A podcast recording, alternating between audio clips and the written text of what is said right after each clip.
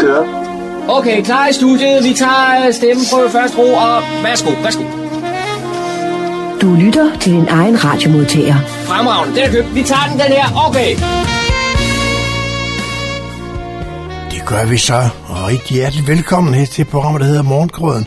Mit navn er Kurt Kammerskov har fornøjelsen de næste to timers tid. Så må vi se på, hvad det er, vi har valgt og vil øh, præsentere jer for de, de to timer, vi nu gå ind i.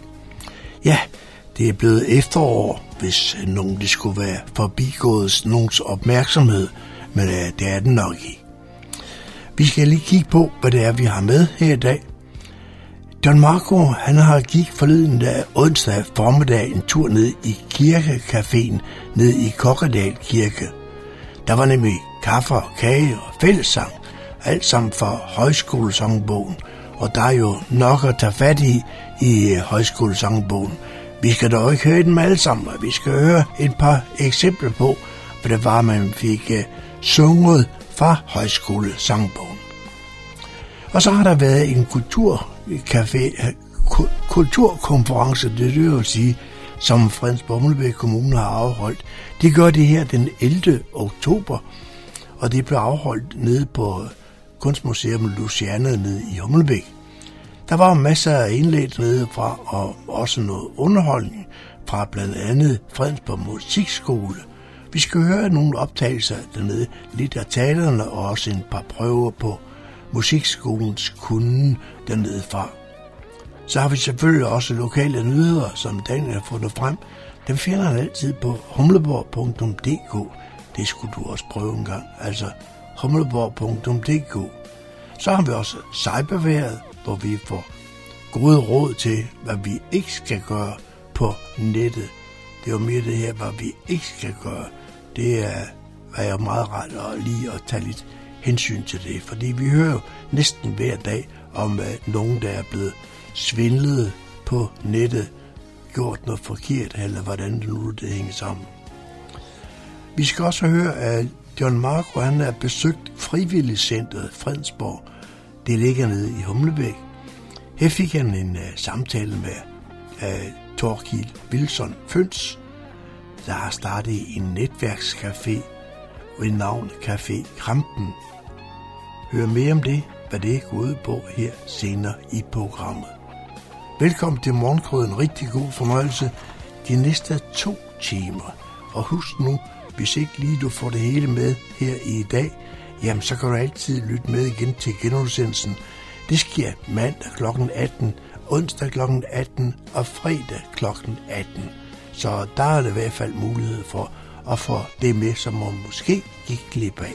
Også den mulighed, at øh, hvis du hører noget, du tænker på, det kunne, var der kender jeg en, der også burde høre, så henvendes til mandag, onsdag og fredag kl. 18, hvor vi genudsender de magasinprogrammer her. Velkommen til. God fornøjelse de næste to timer.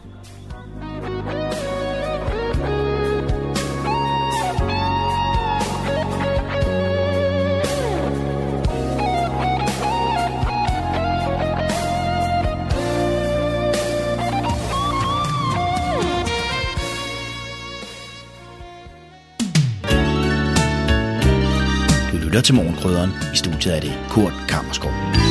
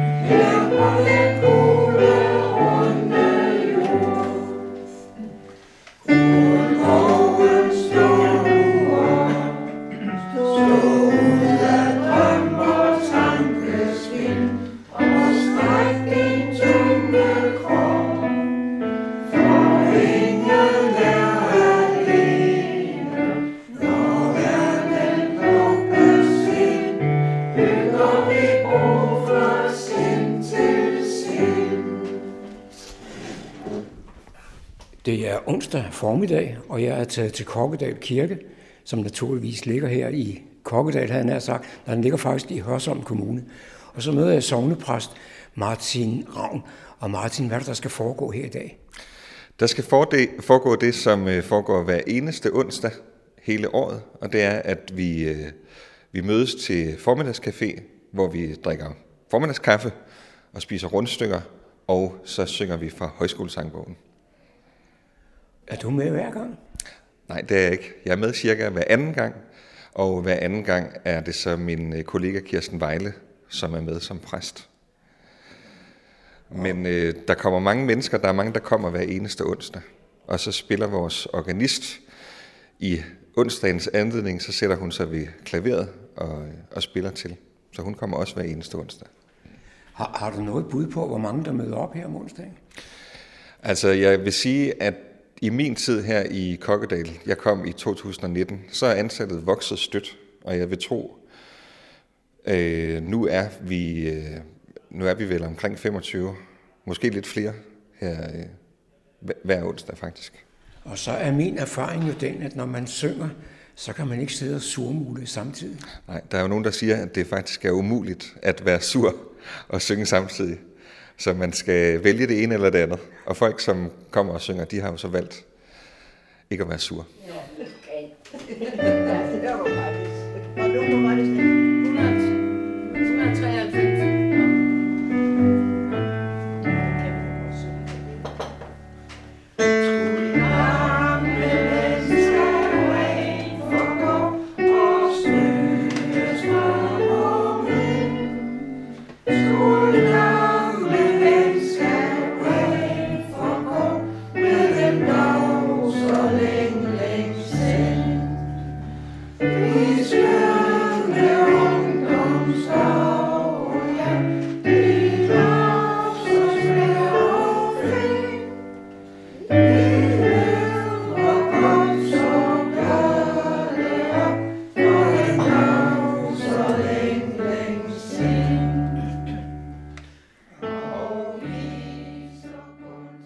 Sovnepræst Martin Ravn sagde, synges der efter højskolesangbogen.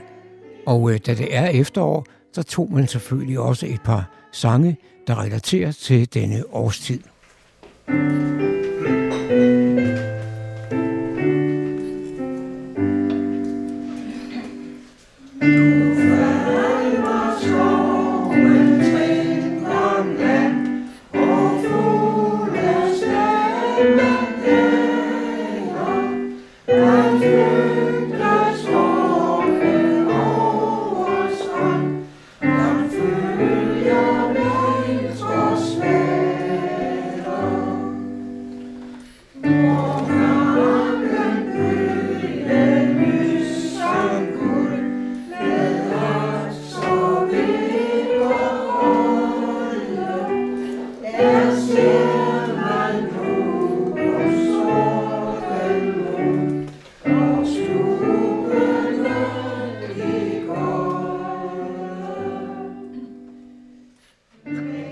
det var jo meget apropos at synge Nu falmer skoven trin om land. Vi tager en mere, der handler om årstiden, nemlig Det lysner over æres felt.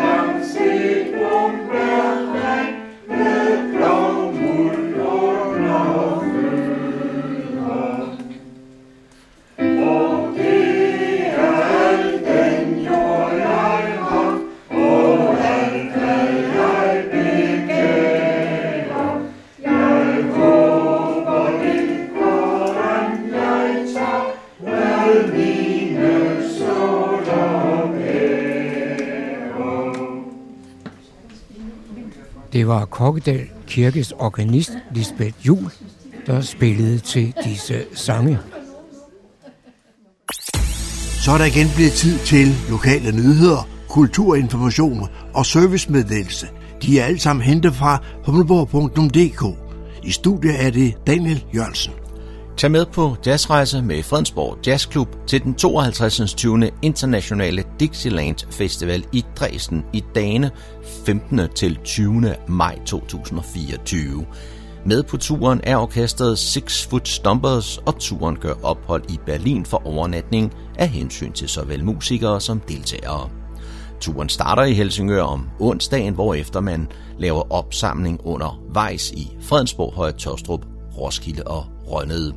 Ombord på færgen fra Gæsser ventes en stor frokostbuffet, hvorefter turen fortsætter til Berlin for overnatning.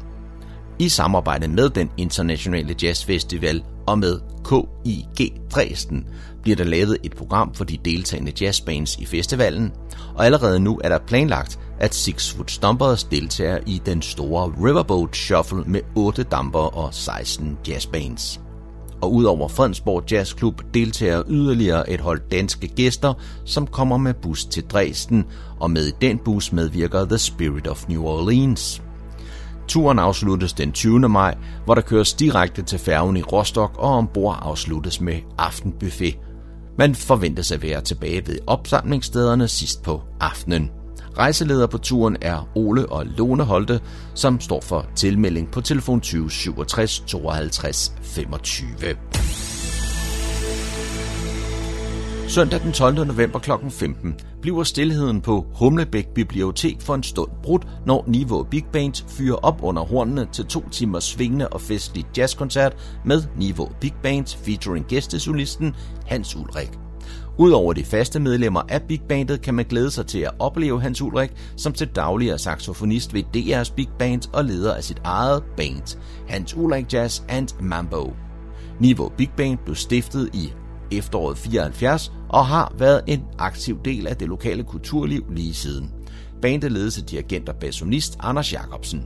Niveau Big Band spiller klassisk swingmusik af Duke Ellington, Count Basie, Dexter Gordon, Mads Mathias og mange flere legendariske komponister og sangskrivere fra de tidlige 1920'ere til nyere tid. Billetter til arrangementet købes via Fredensborg Bibliotekernes hjemmeside.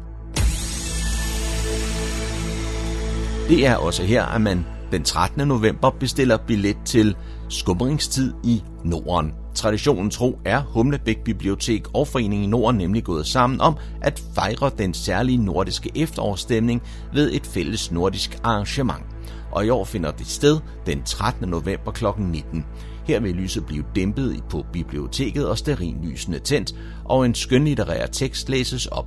Årets tema er jul i Norden, og årets tekst er Stargate, en julefortælling af den norske forfatter Ingvild H. Rishøj. Teksten læses op af litteraturformidler ved Fredensborg Bibliotekerne Christine Fur Fischer. Skuespiller og musiker Anders Anfeldt Rønne vil efterfølgende underholde med et musikalsk potpourri med viser af Edvard Taube, digte af blandt andre Piet Hein, Halfdan Rasmussen og Inger Hagerup, og hyggelige anekdoter og et kort eventyr af H.C. Andersen. Det var, hvad vi havde for denne gang af lokale nyheder, kulturinformationer og servicemeddelelse fra humleborg.dk. De var oplæst og redigeret af Daniel Jørgensen. Du lytter til morgenkrydderen. Så er der kulturstof her på Radio Humleborg. Onsdag den 18. oktober holdt Fredensborg Kommune sin årlige kulturkonference. Denne gang foregik det på Kunstmuseet Luciana i Humlebæk.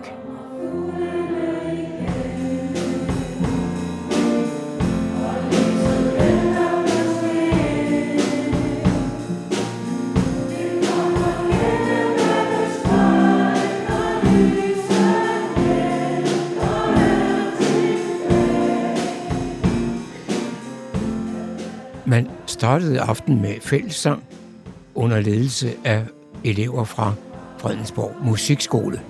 Derefter bød direktør i Fredensborg Kommune, Tine Gram, velkommen, inden hun gav ordet til formanden for Kulturudvalget, Ulla Hardy Hansen.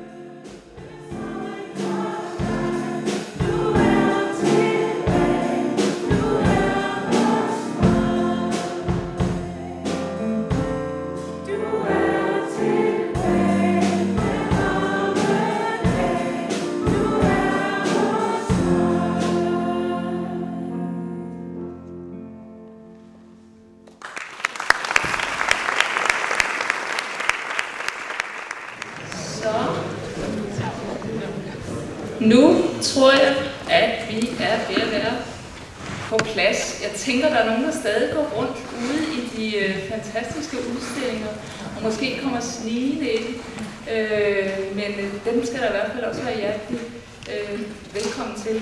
Vi starter årets kulturkonference, og øh, jeg vil skynde mig at give ordet videre til vores øh, formand for kulturudvalget, Ulla Hardy Hansen. Jeg tænker, rigtig mange af jer kender Ulla i forvejen. Øh, men Ulla, du skyder simpelthen øh, konferencen i gang. Ordet dit. Tak.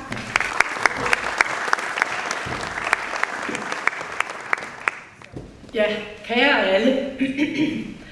På vegne af Kulturudvalget Fredensborg Kommune er det mig en stor glæde at øh, byde jer velkommen til Kulturkonferencen 2023 med temaet Bæredygtighed gennem kunst og kultur. En stor tak til Luciana for, at vi kan afholde konferencen i disse fine rammer, og en stor tak til vores samarbejdspartnere Fredensborg Musikskole, Fredensborg Bibliotekerne, Gård Malerisamling og Luciana for at byde ind med indhold og et øh, samtidsrelevant tema for årets kulturkonference. Vores udgangspunkt i dag er det undersøgende perspektiv, når vi stiller spørgsmålene.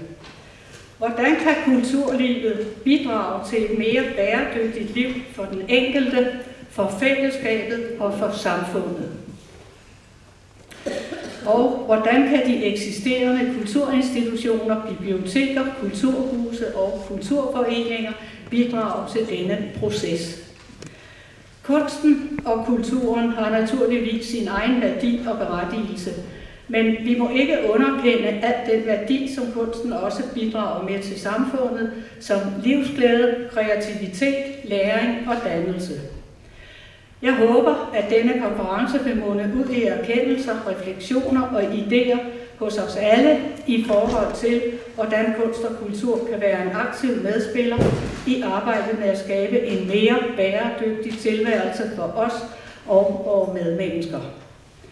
Bæredygtighed er et emne, der fylder i hverdagen, men det er også et begreb, der har mange betydninger og fortolkninger. Kunstnere og kulturaktører i Danmark har i de seneste år undersøgt og debatteret, hvad bæredygtighed i kulturlivet egentlig indebærer. Vi har dog stadig brug for at finde klarhed og et fælles øh, sprog om, hvad det betyder, hvad det betyder øh, at være bæredygtig som kunstner, kulturaktør og kulturborger. Bæredygtighed er mere og andet end affaldssortering og energibesparelser. Begrebet omfatter også det sociale perspektiv, kulturarven, kunstnerisk og kulturel praksis, vores relation til verden, naturen samt den cirkulære økonomi. Alle disse emner er relevante, ikke mindst her i Fredensborg Kommune. Kunst og kultur kan hjælpe os med at håndtere udfordringer i hverdagen, såvel som globale udfordringer. Tag bare covid-19-pandemien, hvor fællessangen fandt vej hjem i danskernes stuer. Sammen og hver for sig blev sangen et holdepunkt i en utryg tid, hvor vi også mærkede på krop og sind, hvad det betød for os, at det fysiske kulturliv lukkede ned. Noget manglede. Noget, der gav os glæde, energi og tilførte kulør og kant til vores tilværelse. Kunst og kultur er ikke kun med til at løfte os som mennesker og bidrage til øget velvære øh, og trivsel. Et bæredygtigt kunst- og kulturliv er også en løftestang for den verden, vi lever i. Kunsten og kulturen gør, at vi dannes, mødes og sanser. Vi har brug for et blomstrende kulturliv, der kan spire ud i hele samfundet og skabe empati og forståelse mellem mennesker, så vi bliver udfordret på måden, vi taler og ser verden på, og så vi får mulighed for at vokse som mennesker og som samfund. Træne vores væredygtighed, som en af aftenens foredragsholdere raffineret har omformuleret aftenens emne. Omdrejningspunktet for denne konference er derfor at undersøge og udfolde de potentialer og udviklingsmuligheder, der findes for den lokale kunst og kultur.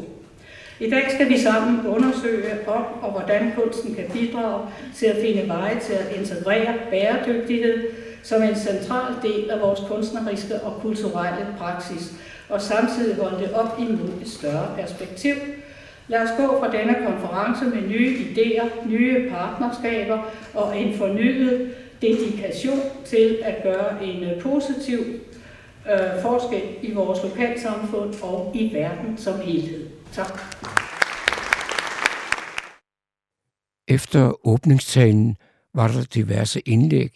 Det første det var ved professor i geologi ved Københavns Universitet, Minek Rosing, der er vokset op i Humlebæk. Det næste indlæg det kom fra Luciana ved Elisabeth Podin, som står for indlæringen der, og Louise Hauerberg fra Børnehuset. Derefter et indlæg fra Tanja Svarts, der leder Fredensborg Bibliotekerne. Efter en pause med lidt spiseligt, var der er der nogle indslag, denne gang med Maria Blom Bertelsen, der leder Fredensborg Musikskole, henvender vi tilbage til om lidt. Derefter var der et oplæg fra Andrea Ry Karberg, der er direktør på Nivågårds malerisamling. Og endelig en artist-talk. Ja, det hele skal jo være udenlandsk i dag, ved Rune Bosse, der er kunstner.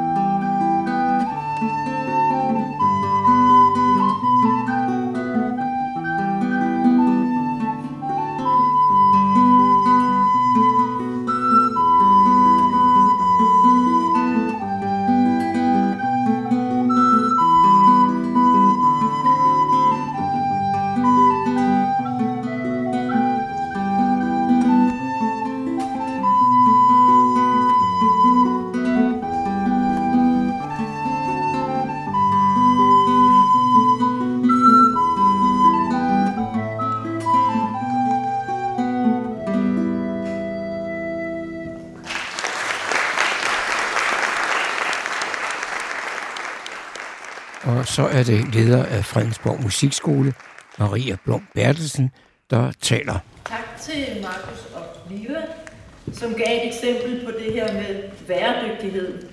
Det er det, jeg vil kalde indersiden af bæredygtighed. Vi hører meget om begrebet bæredygtighed, og det har vi også hørt om i aften.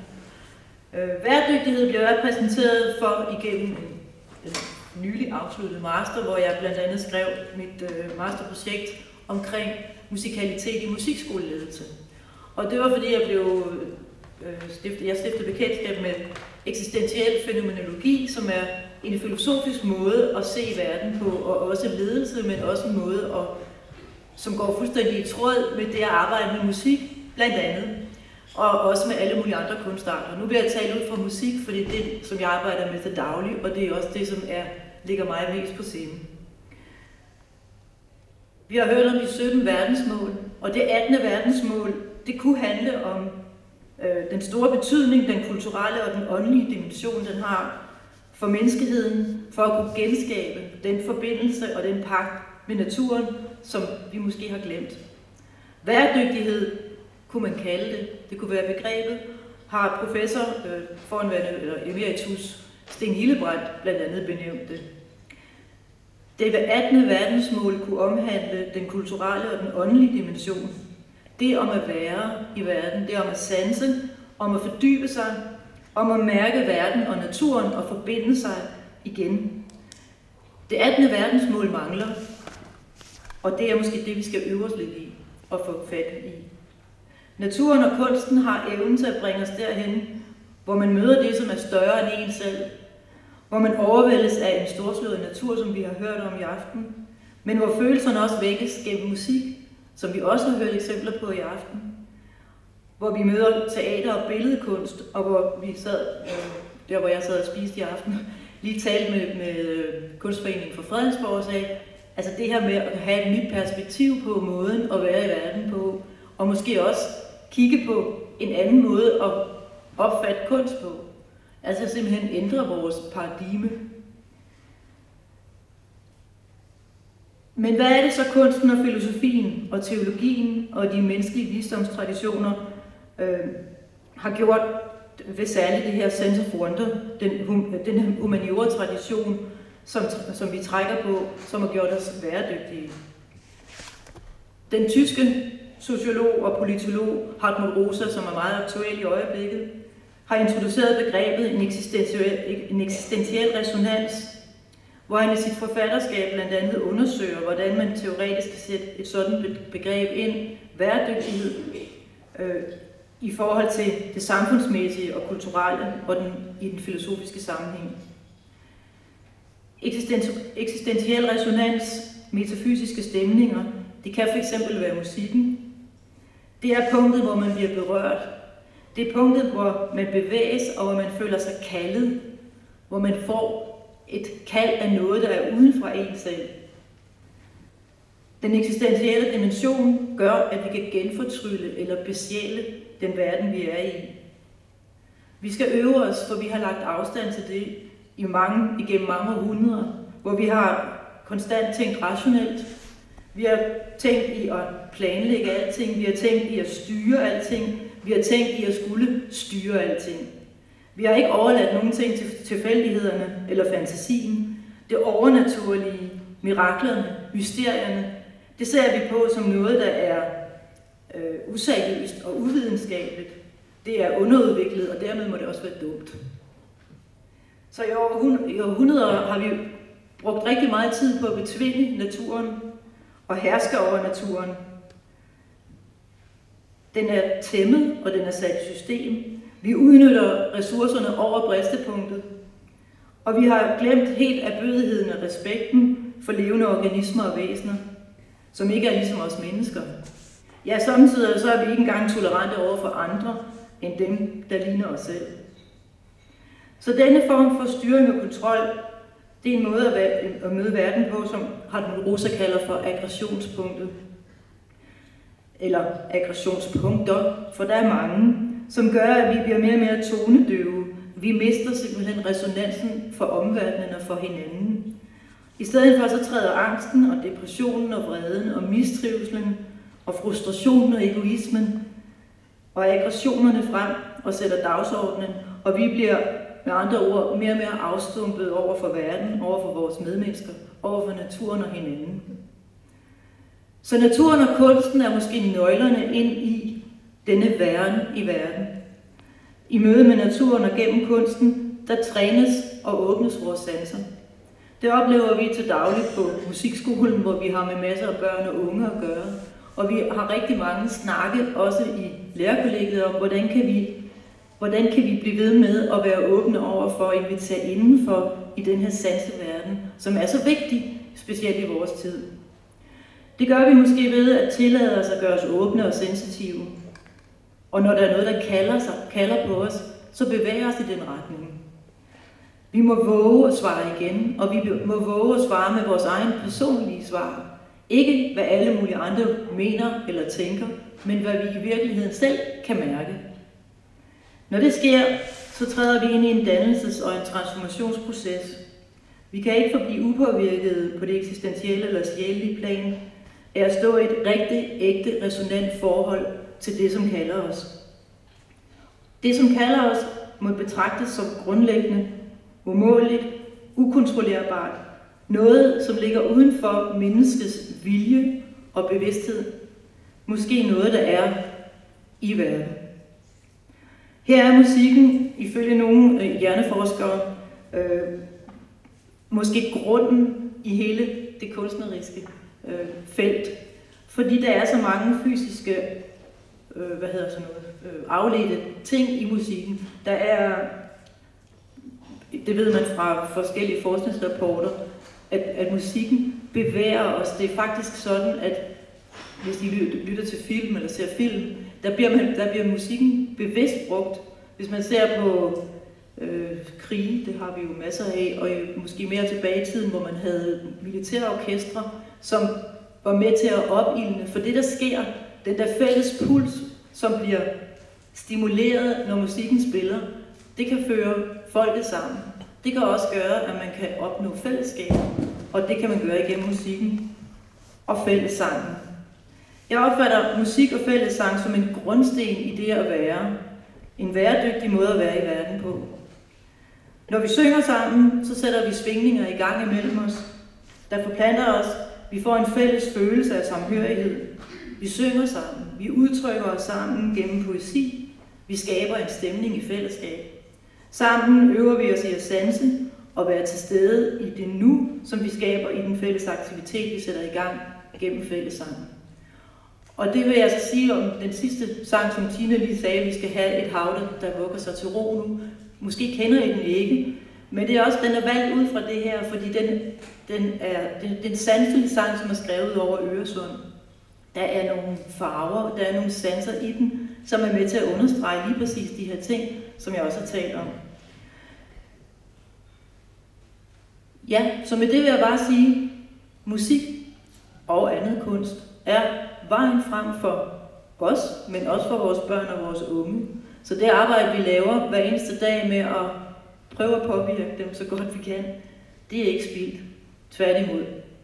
Så tak for ordet.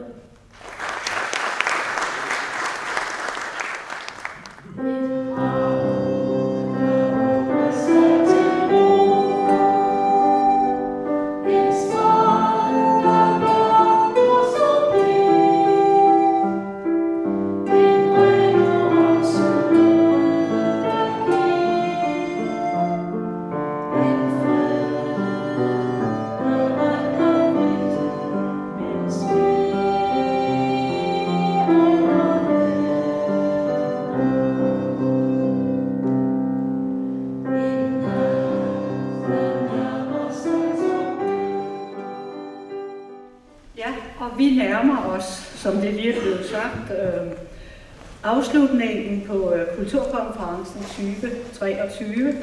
Og jeg vil gerne takke alle jer deltagere og øh, oplægsholdere og samarbejdspartnere. Jeg håber, at øh, I, som jeg har oplevet denne aften, berigende som et samvær fyldt med inspiration og stof til eftertanke. Vi har fået et indsigt udefra gennem Mini Gossing og Rune Bosse, Øh, der har været med til at rykke vores forståelse af mødet med verden og naturen omkring os. Øh, samtidig har vi oplevet, hvordan det daglige virke i kunst- og kulturinstitutionerne her i kommunen kan være med til at skabe et mere bæredygtigt samfund. Lad os sammen fortsætte med at udforske, lære og vokse. Jeg vil sige tusind tak for i aften og slutte med lige at minde om, at I er velkomne til at blive og se øh, udstillingen her på Luciana, der først lukker kl. 22. Fortsat god aften.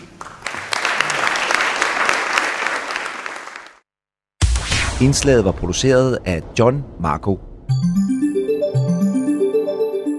Vi bruger ordet phishing i flæng, også her på cyberværet, og snart så kommer det måske som en del af nudansk ordbog. Men hvad er phishing egentlig? Det skal vi høre om i denne uges udgave af Cyberværet. Cyberværet med IT-sikkerhedseksperten Leif Jensen. Mit navn er Leif Jensen, og jeg har arbejdet med IT-sikkerhed de sidste 30 år. Den viden og erfaring, som jeg har gjort mig, den vil jeg gerne bruge til at hjælpe dig med at få en mere tryg hverdag på internettet. Ordet phishing, som staves P-H-I-S-H-I-N-G, stammer fra det engelske ord phishing, F-I-S-H-I-N-G, altså fiskeri, og en kreativ stavemåde, der blev introduceret af hacker for at henvise til digitale forsøg på at fange og bedrage brugere. Første gang ordet phishing blev brugt, var med stor sandsynlighed i 1996, da hackeren Can C. Smith forsøgte at stjæle kontoinformationer fra America Online-brugere.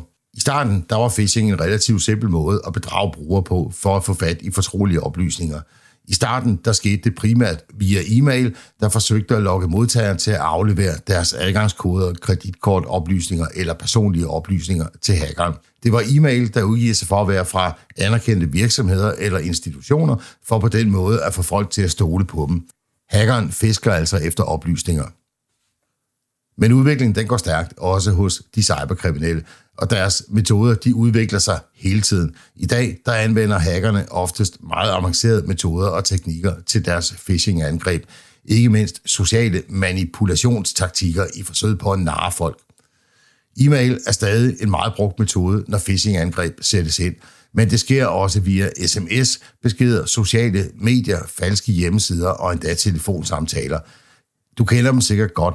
En engelsktalende supporter, som i øvrigt er meget venlig, ringer til dig og hævder at ringe fra eksempelvis Microsoft, og vil godt lige hjælpe dig lidt, men det han egentlig vil, det er at lukke nogle oplysninger og selvfølgelig også nogle penge ud af dig. Samtidig så er de cyberkriminelle blevet mere sofistikerede og målretter deres angreb mod specifikke individer eller organisationer, hvilket gør det sværere for almindelige brugere at identificere og undgå faren. I dag er phishing-angreb meget avanceret og kan være ret vanskelige at opdage. De cyberkriminelle de udnytter ofte taktikker som spearfishing og whaling for at øge sandsynligheden for succes.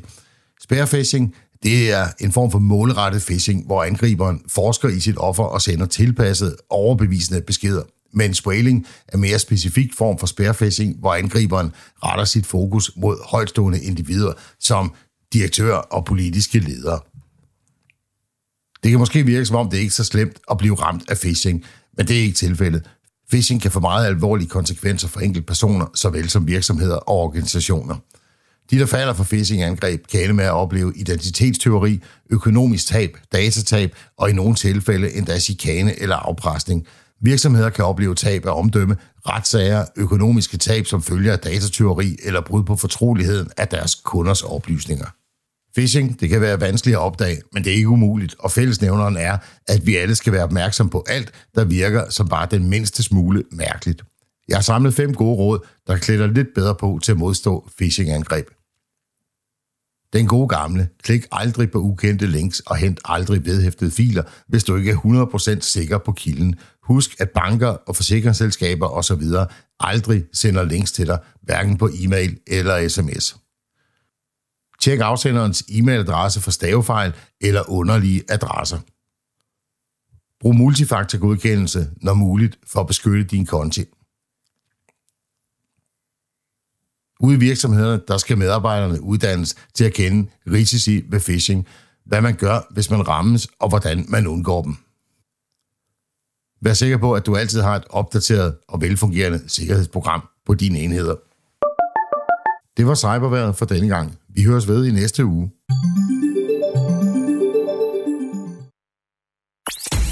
Så er der igen blevet tid til lokale nyheder, kulturinformation og servicemeddelelse – de er alle sammen hentet fra humleborg.dk. I studiet er det Daniel Jørgensen. Da eleverne i 2. til 7. klasse på Niveau skole vendte tilbage til deres klasseværelse efter efterårsferien, var deres spore og stole forsvundet.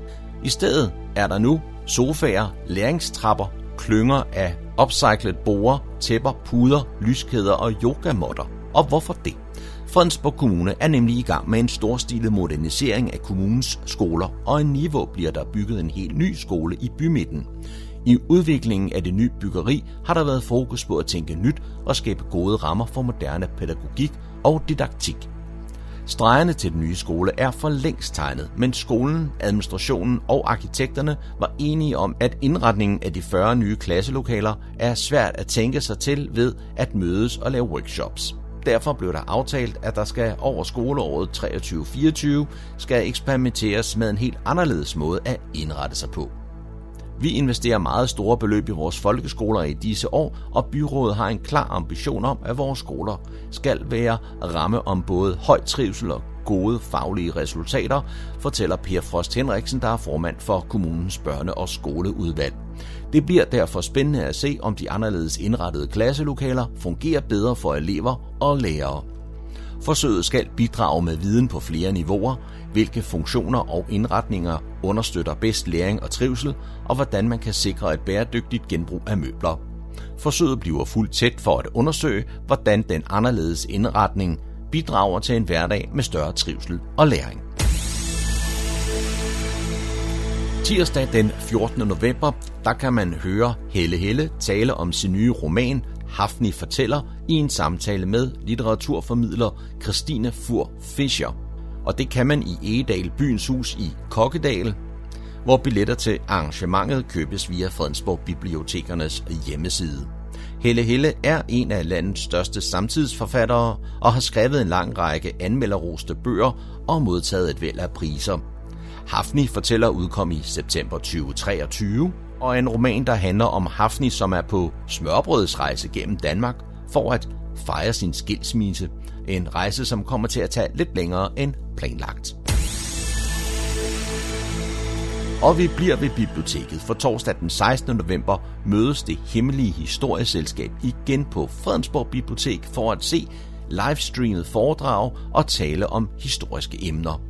Vil man blive klogere på 1960'erne og 70'ernes ungdomsoprør og ikke mindst rødstrømpebevægelsen, så kan man nemlig den dag kl. 16.30 høre om begge dele ved foredraget, der er streamet for det kongelige bibliotek. Foredraget er en del af arrangementrækken Det Hemmelige Historieselskab, som tidligere har mødtes.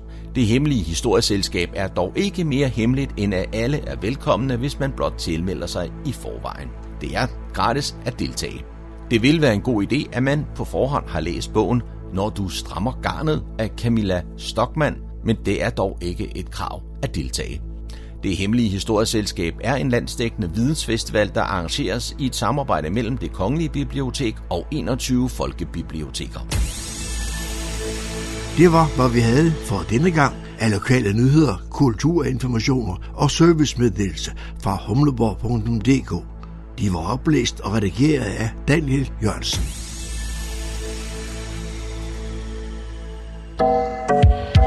Du lytter til morgenkrydderen. Jeg er taget til Frivilligcenter Fredensborg, der ligger på Talgårdsvej i Humlebæk.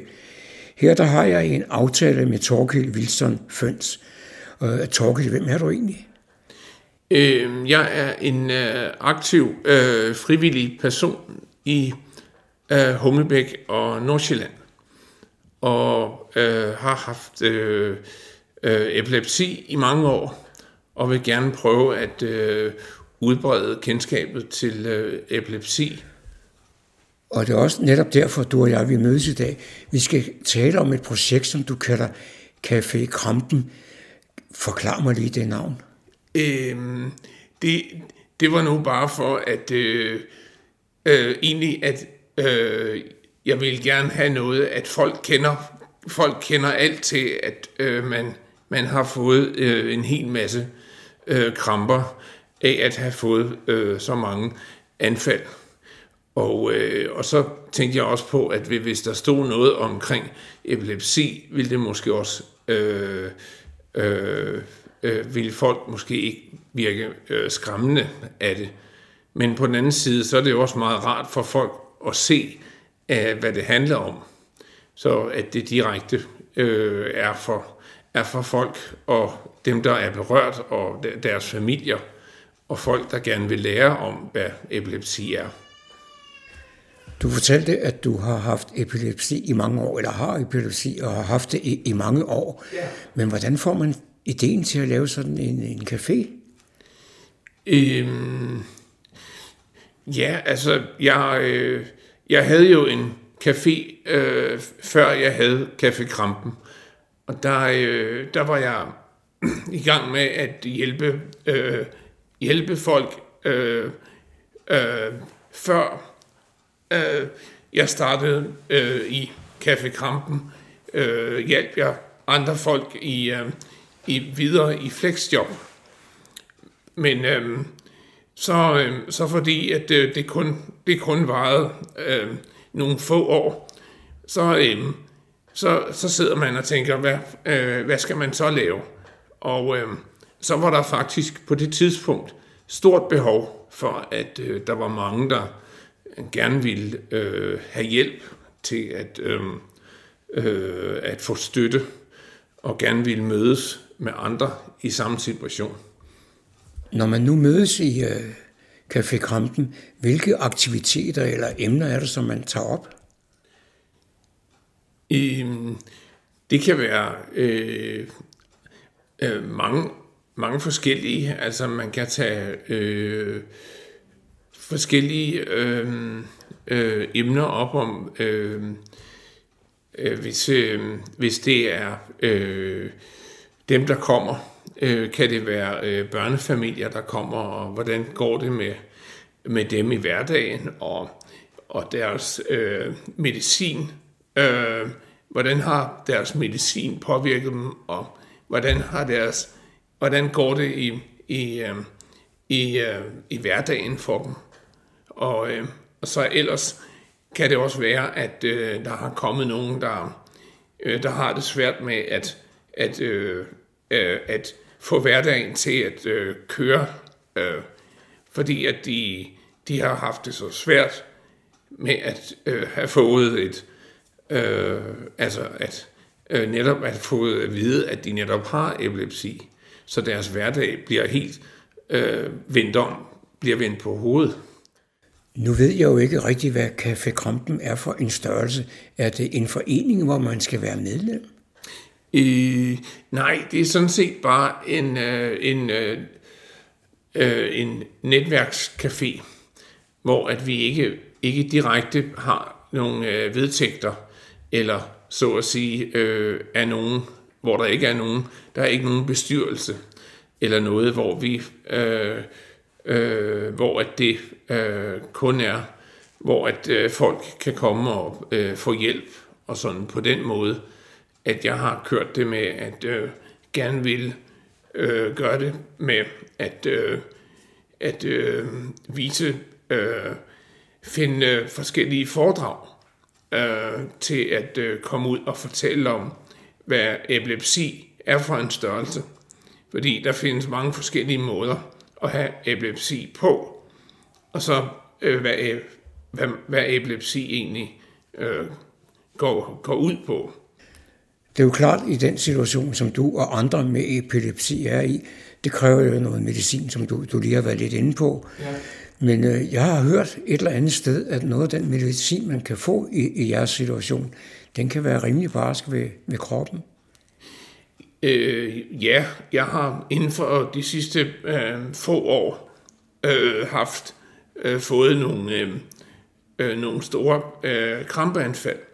Og øh, ud over min almindelige øh, medicin, når jeg har de store anfald, så har jeg egentlig skulle have øh, noget, øh, egentlig ud over min almindelige øh, øh, stesolid, for at jeg egentlig kommer mig.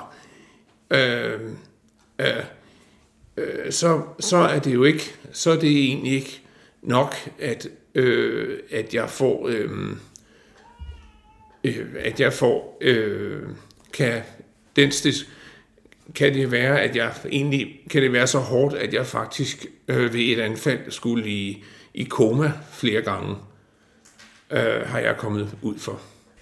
Det at gå rundt med epilepsi i, i kroppen, det er jo ikke noget, som jeg som almindelig borger øh, kan se på folk. Hvis jeg nu kommer ud for en eller anden, der går om kul, og jeg ikke ved, øh, hvad han fejler, hvordan skal jeg reagere?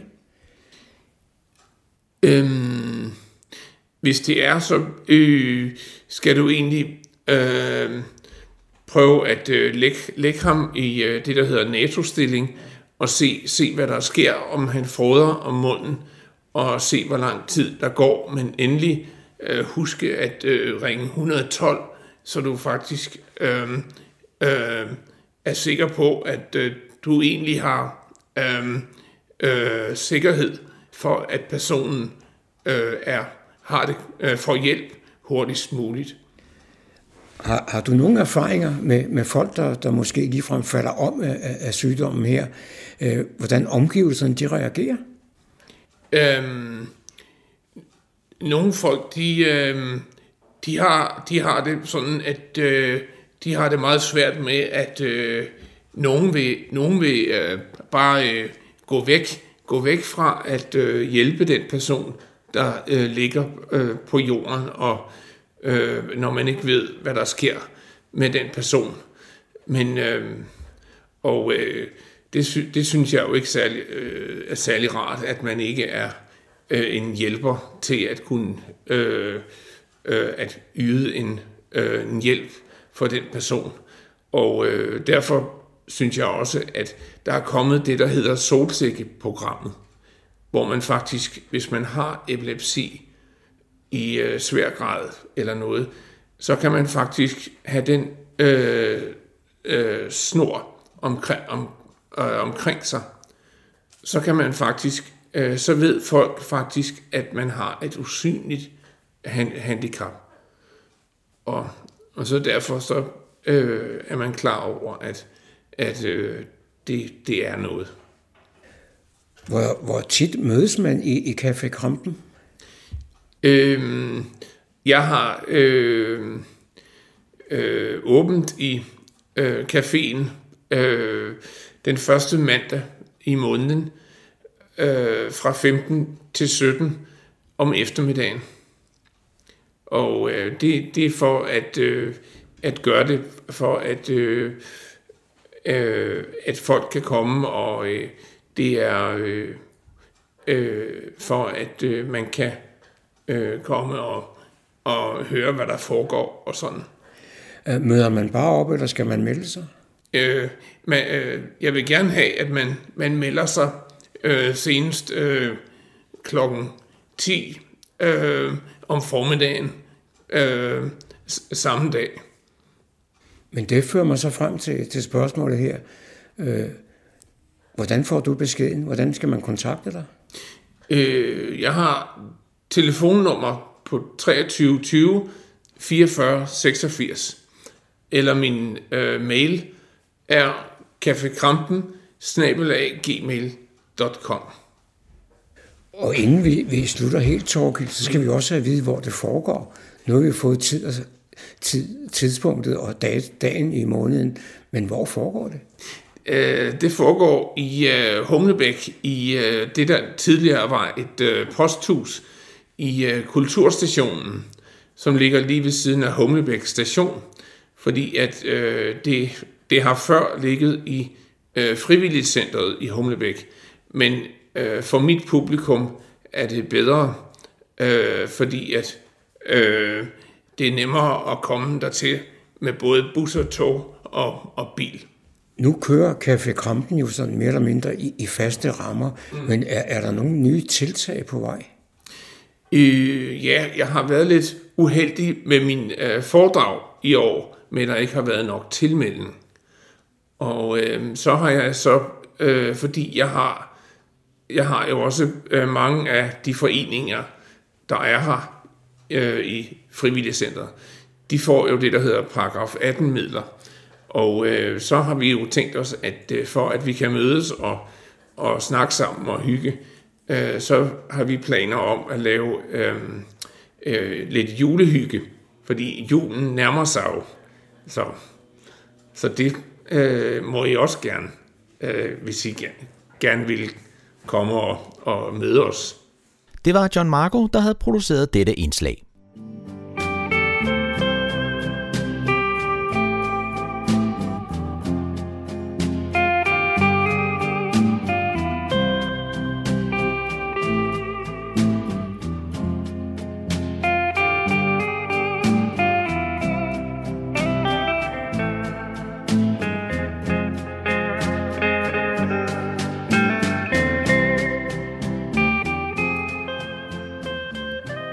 Toner fortæller os, at vi er nået til afslutningen på denne uges udgave af programmet, der hedder Morgenkrøden.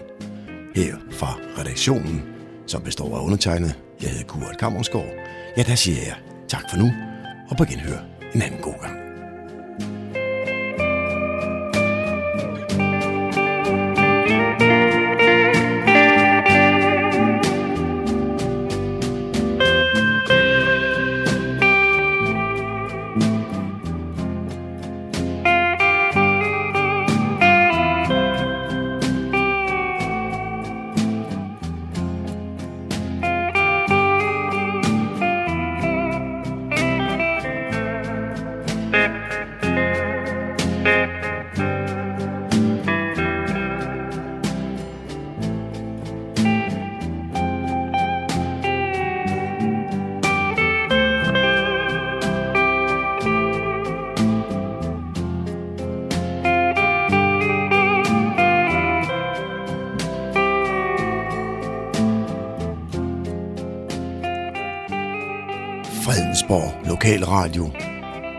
Aalborg. Nordsjællands mest voksne lokalradio.